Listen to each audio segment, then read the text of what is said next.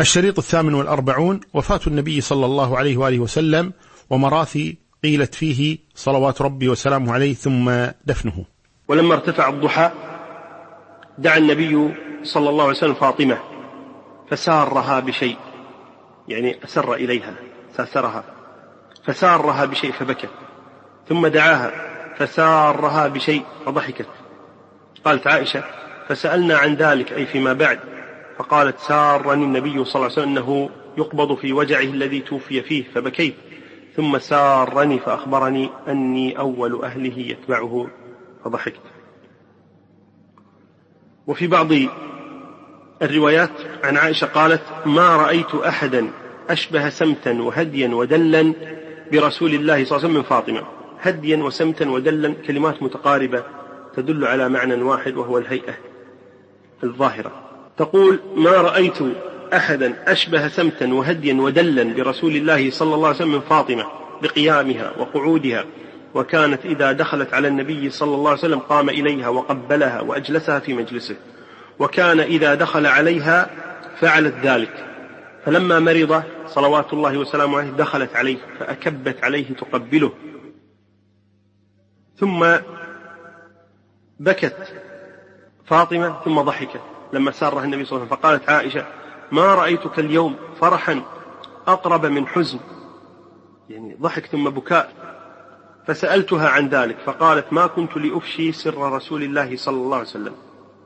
فلما توفي النبي صلى الله عليه وسلم سألتها عائشة فقالت فاطمة أسر إلي أن جبريل كان يعارضني القرآن أي يعارض النبي صلى الله عليه وسلم كل سنة مرة وأنه عارضني العام. عن هذه السنة مرتين.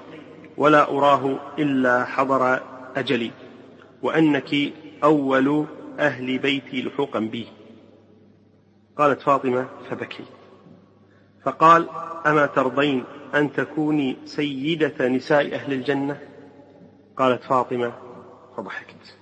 ولما رأت فاطمة رضي الله عنها الكرب الشديد على رسول الله صلى الله عليه وسلم بكت وقالت وا كرب أباه.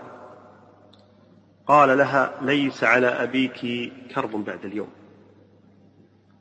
ثم اشتد الوجع بالنبي صلى الله عليه وسلم وظهر أثر السم الذي أكله في خيبر في آخر السنة السادسة وأول السنة السابعة. صلوات الله وسلامه عليه. حتى كان يقول لعائشة ما أزال أجد ألم الطعام الذي أكلت بخيبر فهذا أوان انقطاع أبهري من ذلك السم. الأبهر العرق المتصل بالقلب. وأوصى الناس صلوات الله وسلامه وقال الصلاة الصلاة وما ملكت أيمانكم. وبدأ الاحتضار برسول الله صلى الله عليه وسلم وأسندته عائشة إليها. وكانت تقول إن من نعم الله علي أن رسول الله صلى الله عليه وسلم توفي في بيتي وفي يومي وبين سحري ونحري. وأن الله جمع بين ريقي وريقه عند موته. ودخل عبد الرحمن ابن أبي بكر وبيده سواك. تقول عائشة وأنا مسندته على صدري بين السحر والنحر النحر رقبة والسحر الصدر. تقول وأنا مسندة رسول الله صلى الله عليه وسلم فرأيته ينظر إليه أي ينظر إلى عبد الرحمن بن عوف وإلى سواكه وعرفت أنه يحب السواك فقلت آخذه لك؟ فأشار برأسه أن نعم يريد يعني يستاك صلاته. فتناولته يعني أخذت السواك من عبد الرحمن. فلينته وقضمته وطيبته وأعطيته رسول الله صلى الله عليه وسلم. فاستنى بالسواك أحسن ما كان مستنا صلوات الله وسلامه عليه. تقول وبين يديه ركوة فيها ماء. فجعل يدخل يديه ويمسح بها على وجهه ويقول لا إله إلا الله إن للموت سكرات. وما عدا أن فرغ من السواك حتى رفع يده أو إصبعه وشخص بصره نحو السماء وتحركت شفتاه.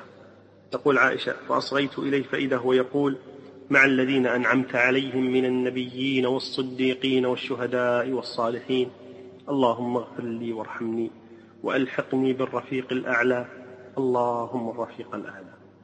تقول كرر الكلمة ثلاثا ومالت يده ولحق بالرفيق الأعلى.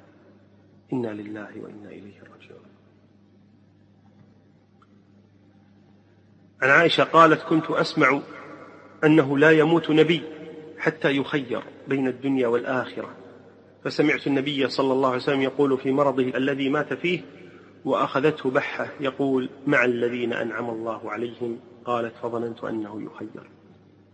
وهو كما قال أبو سعيد الخدري في الحديث الصحيح الذي مر بنا أن النبي صعد المنبر وقال إن عبدا خيره الله بين زهرة الدنيا وبين ما عند الله. فهذا هو التخيير. وقالت عائشة قبض رسول الله صلى الله عليه وسلم ورأسه بين سحري ونحري. قالت فلما خرجت نفسه لم أجد ريحا قط أطيب منها. قال ابن كثير هذا صحيح هذا إسناد صحيح. وهذا كان يوم الاثنين الثاني عشر من ربيع الأول في الضحى في السنة الحادية عشرة من مهاجره صلوات الله وسلامه عليه وقال وكانت قد تمت له ثلاث وستون سنة قال ابن مسعود لئن أحلف تسعا أن رسول الله صلى الله عليه وسلم قتل قتلا أحب إلي من أن أحلف واحدة أنه لم يقتل وذلك أن الله اتخذه نبيا واتخذه شهيدا. كما قال الله أفإن مات أو قتل. صلوات الله وسلامه عليه. وأظلمت المدينة. قال أنس ما رأيت يوما قط كان أحسن ولا أضوأ من يوم دخل علينا فيه رسول الله صلى الله عليه وسلم. وما رأيت يوما كان أقبح ولا أظلم من يوم مات فيه رسول الله صلى الله عليه وسلم. وما نفضنا عن رسول الله الأيدي حتى أنكرنا قلوبنا. قال الحافظ ابن كثير إسناده على شرط الشيخين. ولما مات أي النبي صلى الله عليه وسلم قالت فاطمة يا أبتاه أجاب ربا دعاه يا أبتاه من جنة الفردوس مأواه يا أبتاه إلى جبريل ننعاه. فلما دفن قالت فاطمة لأنس يا أنس أطابت نفوسكم أن تحثوا على رسول الله صلى الله عليه وسلم التراب. وهذا أخرجه البخاري في صحيح تريد أن دفن النبي صلى الله عليه وسلم وحثو التراب عليه خلاف ما عرفته منهم من رقة قلوبهم عليه وشدة محبتهم له. وسكت أنس ولم يجبها رعاية لها ولسان حاله يقول لم تطب أنفسنا إلا أن قهرنا على فعله امتثالا لأمره صلوات الله وسلامه عليه. وأما قول فاطمة يا أبتاه أجاب ربا دعاه يا أبتاه من جنة الفردوس مأواه يا أبتاه إلى جبريل نعاه هذا ليس من النياحة المنهي عنها بل هذه من النياحة المباحة من النعي المباح. أما النياحة التي يكون فيها رفع الصوت وتقطيع الثياب وشد الشعر فهذه هي المحرمة كما قال النبي صلى الله عليه وسلم أنا بريء من الحالقة والصالقة والشاقة. الحالقة التي تحلق شعرها والصالقة التي تصيح بصوتها والشاقة التي تشق ثيابها على من مات. وقف عمر وقد أخرجه الخبر عن وعيه فقال إن رجالا من المنافقين يزعمون أن رسول الله صلى الله عليه وسلم قد توفي وإن رسول الله صلى الله عليه وسلم ما مات ولكن ذهب إلى ربه كما ذهب موسى بن عمران عندما ذهب إلى لقاء ربه فغاب عن قومه أربعين ليلة ثم رجع إليهم بعد أن قيل قد مات. والله ليرجعن رسول الله صلى الله عليه وسلم وليقطعن أيدي رجال وأرجلهم يزعمون أنه مات. وأقبل أبو بكر من السنح وهي منطقة قريبة من المدينة كان فيها عندما رأى أن النبي صلى الله عليه وسلم قد عوفي لما نظر إليهم وهم يصلون استأذن رسول الله صلى الله عليه وسلم في أن يذهب إلى أهله عنده زوجة في السنح. وهي حبيبة بنت جندب فذهب إليها. فلما بلغه خبر وفاة النبي صلى الله عليه وسلم رجع رضي الله عنه فدخل المسجد ولم يكلم الناس ثم دخل إلى بيت رسول الله صلى الله عليه وسلم على عائشة فتيمم رسول الله صلى الله عليه وسلم أي ذهب إلى رسول الله صلى الله عليه وسلم وهو مغشى بثوب فكشف عن وجهه ثم أكب عليه. وقبله بين عينيه وبكى ثم قال بأبي أنت وأمي ما أطيبك حيا وميتا لا يجمع الله عليك موتتين أما الموتة التي كتبت عليك فقد متها. ثم خرج أبو بكر. وعمر يكلم الناس فقال اجلس يا عمر. فأبى عمر أن يجلس فأتركه وأقبل على الناس وأقبل الناس إليه فقال أبو بكر أما بعد من كان منكم يعبد محمدا صلى الله عليه وسلم فإن محمدا قد مات. ومن كان منكم يعبد الله فإن الله حي لا يموت.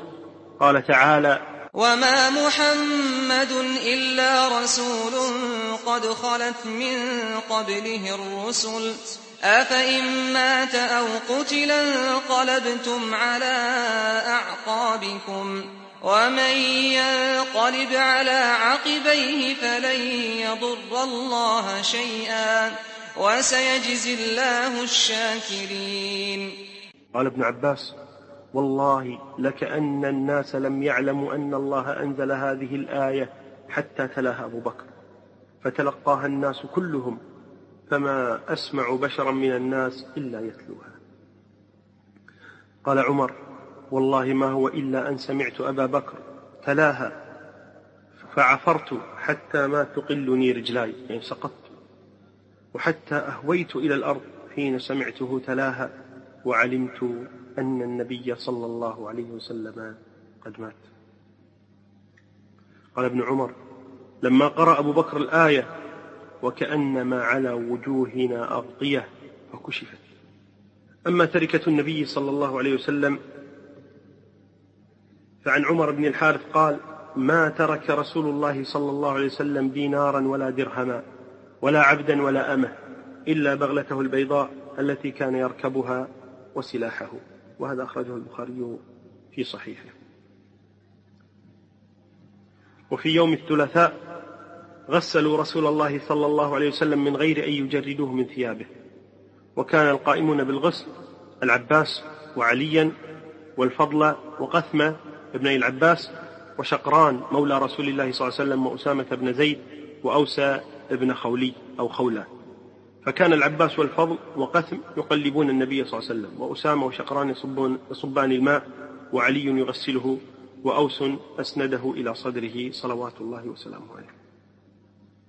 ثم كفنوه في ثلاثة أثواب بيض من قطن ليس فيها قميص ولا عمامة ولا عمامة وأدرجوه فيها إدراجا.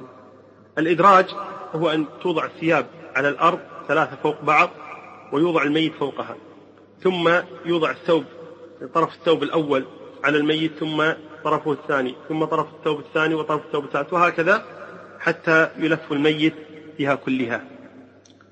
واختلفوا في موضع دفنه صلوات الله وسلامه عليه. فقال أبو بكر إني سمعت رسول الله صلى الله عليه وسلم يقول ما قبض نبي إلا دفن حيث يقبض. فرفع أبو طلحة فراشه الذي توفي عليه فحفر تحته وجعل القبر لحدا قالت عائشة رضي الله عنها رأيت ثلاثة أقمار وقعن في حجري يعني رؤيا. فسألت والدها أبا بكر فقال أبو بكر إن صدقت رؤياك دفن في بيتك من خير أهل الأرض ثلاثة. أخرجه البيهقي وقد دفن خير أهل الأرض وهو رسول الله صلى الله عليه وسلم ثم أبو بكر ثم عمر. ودخل الناس الحجرة أرسالا عشرات لصغر الحجرة.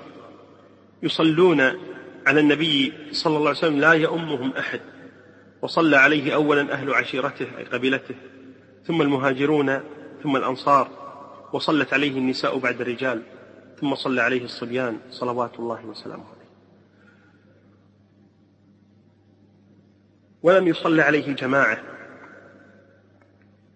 قيل لأمرين اثنين. الأول ليباشر كل واحد منهم الصلاة عليه صلوات الله وسلامه عليه.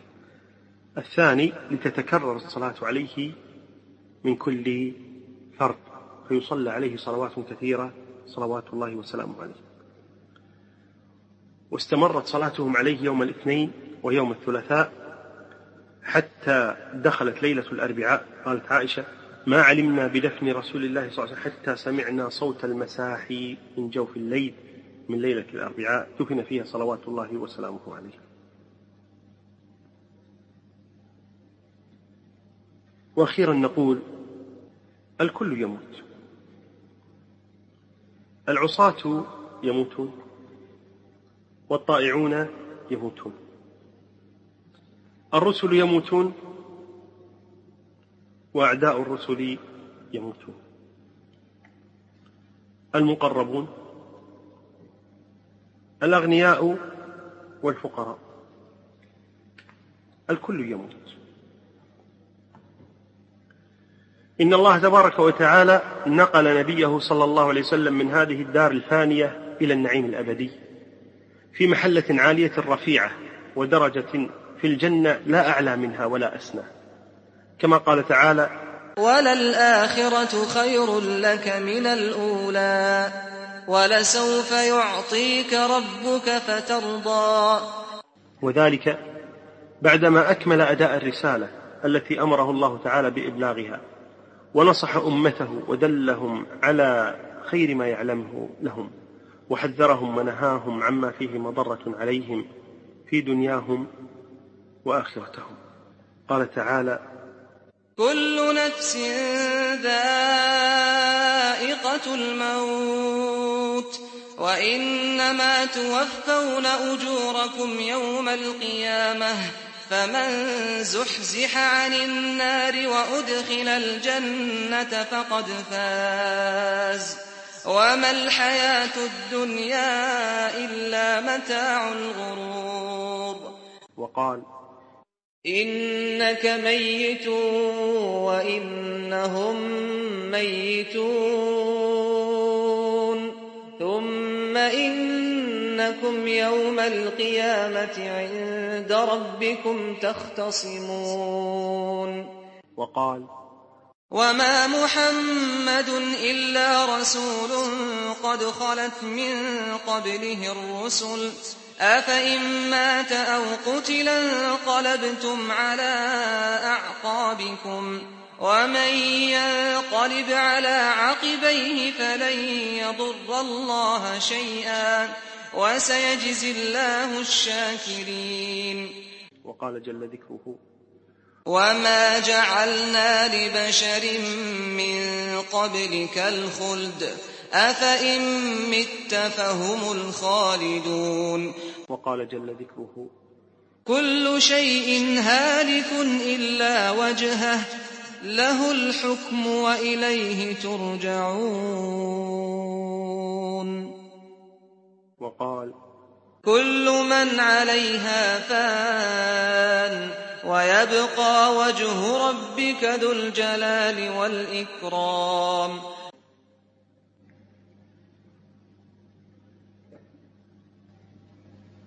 وهو كما قال الشاعر أين الأكاسرة الجبابرة الأولى؟ كنزوا الكنوز فما بقين ولا بقوا. من كل من ضاق الفضاء بجيشه حتى ثوى فحواه قبر ضيق. خرس إذا نودوا كأن لم يعلموا. أن الكلام لهم حلال مطلق. والموت آت والنفوس نفائس. والمستغر بما لديه الأحمق. وقيل في وفاة النبي صلى الله عليه وسلم من الأشعار شيء كثير طيب. من ذلك ما قيل وهل عدلت يوم رزيئة هالك رزيئة يوم مات فيه محمد وما فقد الماضون مثل محمد؟ ولا مثله حتى القيامة يفقد صلوات الله وسلامه عليه.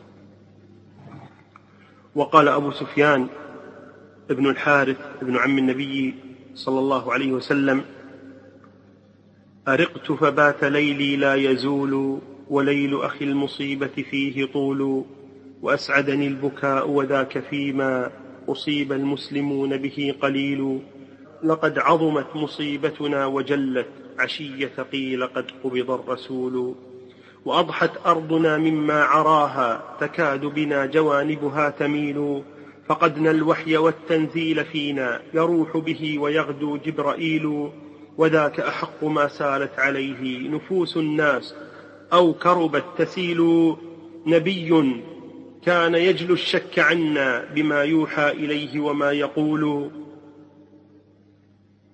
ويهدينا ويهدينا فلا نخشى ضلالا علينا والرسول لنا دليل أفاطم. أفاطم إن جزعت فذاك عذر وإن لم تجزعي ذاك السبيل فقبر أبيك سيد كل قبر وفيه سيد الناس الرسول صلوات الله وسلامه عليه. وكذلك مما رثي به صلوات الله وسلامه عليه. ما قاله عبد الله بن أنيس يرثي النبي صلى الله عليه وسلم. قال عبد الله بن أنيس تطاول ليلي واعترتني القوارع وخطب جليل للبلية جامع. غداة عناعي إلينا محمدا وتلك التي تستك منها المسامع. فلو رد ميتا قتل نفسي قتلتها ولكنه لا يدفع الموت دافع فآليت لا أثني على هلك هالك من الناس ما أوفى ثبير وفارع ولكنني باك عليه ومتبع مصيبة إني إلى الله راجع. بهذا أمرنا أن نقول إنا لله وإنا إليه راجعون.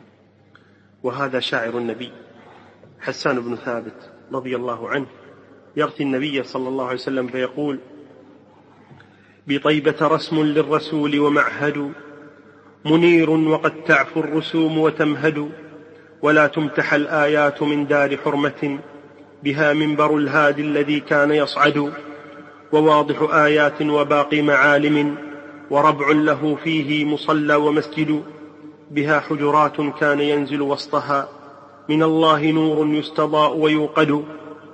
معارف لم تطمس على العهد آيها. أتاها البلاء فالآي منها تجدد. عرفت بها رسم الرسول وعهده وقبرا بها واراه في الترب ملحد. ظللت بها أبكي الرسول فأسعدت. عيون ومثلاها من الجن تسعد. يذكرن آلاء الرسول ولا أرى. لها محصيا نفسي فنفسي تبلد. إلى آخر ما قال رحمه الله تبارك وتعالى ورضي عنه. وقيلت كذلك أشعار أخرى في رسول الله صلى الله عليه وسلم. لا بأس أن نذكر بعضها. منها ما قاله حسان كذلك ما بال عينك لا تنام كأنما كحلت مآقيها بكحل الأرمد جزعا على المهدي أصبح ثاويا. يا خير من وطئ الحصى لا تبعدي يا ويح أنصار النبي ورهطه بعد المغيب في سواء الملحد. جنبي يقيك الترب لهفي ليتني. كنت المغيب في الضريح الملحد. يا بكر آمنة المبارك ذكره. ولدته محصنة بسعد الأسعد. وقيل كذلك في رثاء النبي صلى الله عليه وسلم ما قاله كعب بن مالك.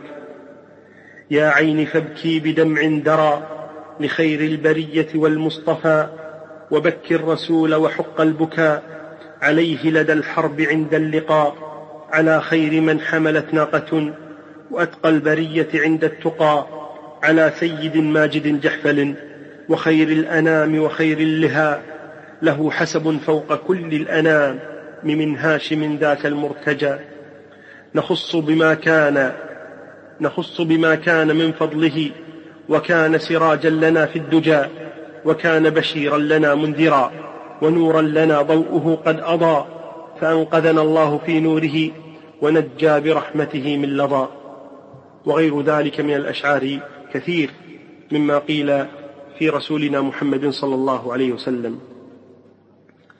عن أم سلمة قالت بعدما دفن رسول الله صلى الله عليه وسلم وفي فجر الخميس أذن بلال بالفجر فلما ذكر النبي صلى الله عليه وسلم بكى وانتحب فزادنا حزنا. ودفن صلوات الله وسلامه عليه في حجرة عائشة. ودفن أبو بكر معه وكان رأسه بين كتفي النبي صلى الله عليه وسلم. ودفن عمر وكان رأسه عند رجل النبي صلى الله عليه وسلم.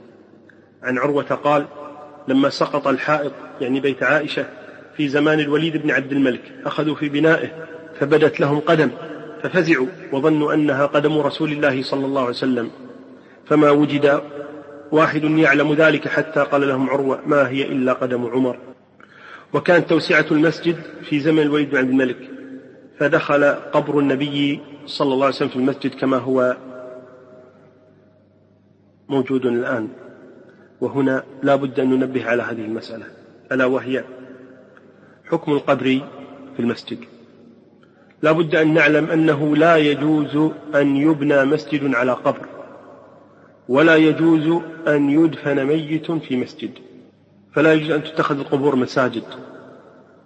فإذا بني المسجد على القبر فإن المسجد لم يبنى على تقوى فيجب أن يهدم المسجد.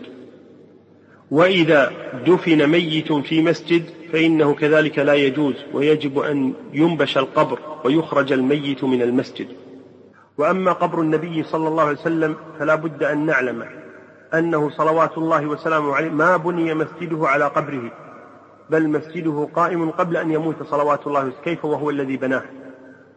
ثم كذلك ما دفن النبي صلى الله عليه وسلم في المسجد وإنما دفن في بيت عائشة. والحديث المشهور النبي صلى الله عليه وسلم بين بيتي ومنبري روضة من رياض الجنة يرويه بعضهم بين قبري ومنبري. بيت من بيوت الجنة وهذه رواية غير صحيحة وإنما رواها البعض بالمعنى. وإنما الرواية الصحيحة بين بيتي ومنبري روضة من رياض الجنة. فالنبي صلى الله عليه وسلم ما دفن في المسجد ولا بني المسجد على قبر. فلا يقول أن قائل أنه يجب أن يهدم المسجد أو يجب أن ينبش قبر النبي صلى الله عليه وسلم. فهذا من الضلال العظيم. فلا يجوز أن ينبش قبر النبي صلى الله عليه وسلم ولا يجوز أن يمس مسجد الرسول صلى الله عليه وسلم. والذي وقع أن المسجد وسع فدخل القبر في المسجد لا أن المسجد بني على القبر ولا أن النبي صلى الله عليه وسلم دفن في المسجد. وما حدث الآن من عزل القبر وجعله في جانب من المسجد هو عين الصواب. حيث أنه صار القبر الآن في جانب من جوانب المسجد وليس في داخله كما كان الأمر سابقا. نسأل الله تبارك وتعالى أن يوفق القائمين عليه لكل خير. ونسأل الله جل وعلا أن يجمع بيننا وبين نبيه صلى الله عليه وسلم في مستقر رحمته وأن يحجبنا ببركة متابعته عن النار وأن يصلي عليه وأن يغفر لنا ولأمته أجمعين. آمين آمين آمين. والله أعلى وأعلم وصلى الله وسلم وبارك على نبينا محمد عدد ما ذكره الذاكرون وما غفل عنه الغافلون. والسلام عليكم ورحمة الله وبركاته.